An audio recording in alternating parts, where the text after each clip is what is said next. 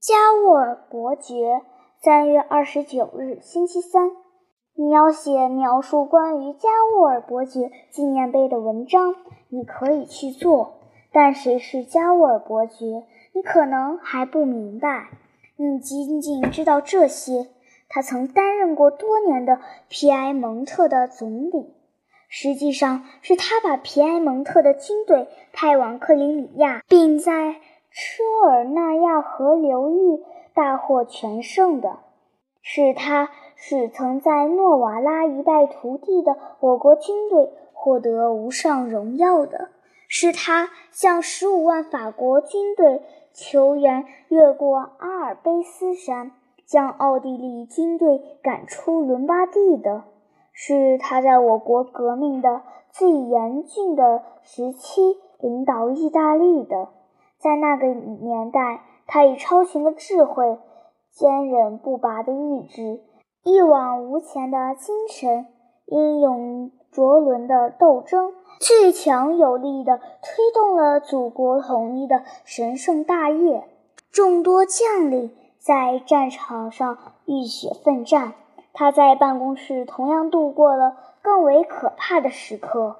他的宏伟大业如同一座在地震中摇摇欲坠的大厦，随时都有倒塌的危险。他在无数个战斗和焦虑不安中熬过了日日夜夜，致使他几乎神经错乱、心力交瘁。这种前所未有的伟大事业。和充满疾风骤雨的工作，缩短了他二十年的生命。然而，就在热病渐渐吞噬他的生命，即将把他带入坟墓时，他仍然带病工作，为国家做最后的拼搏。临终时，他躺在床上，痛苦地说：“怪事，我再也不能读书认字了。”别人给他抽血，他的病情不断恶化时。他还念念不忘自己的祖国，焦躁不安地说：“我的脑子开始模糊起来，请你们快治好我的病。我必须用自己的全部才能处理国家大事。”当他的生命处于最后时刻，全城都处于焦急万分之中。国王来到他的床前，他上气不接下气地说：“陛下，我有很多话要对您说。”有很多事情要向您交代清楚，可我病魔缠身，我无能为力，做不到了。他那一颗炙热的心仍然念念不忘国家，想着刚刚归入意大利版图的几个省份和许多未完成的事情。在他陷入深度昏迷的前夕，他还忧虑地再三叮嘱别人。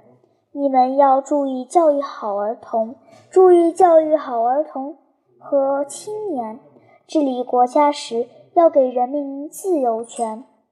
当他处于昏迷状态，死神即将向他降临时，他还用热烈的语言为跟他正不见合的加里波第将军祝福，为还没有解放的威尼斯和罗马祈祷。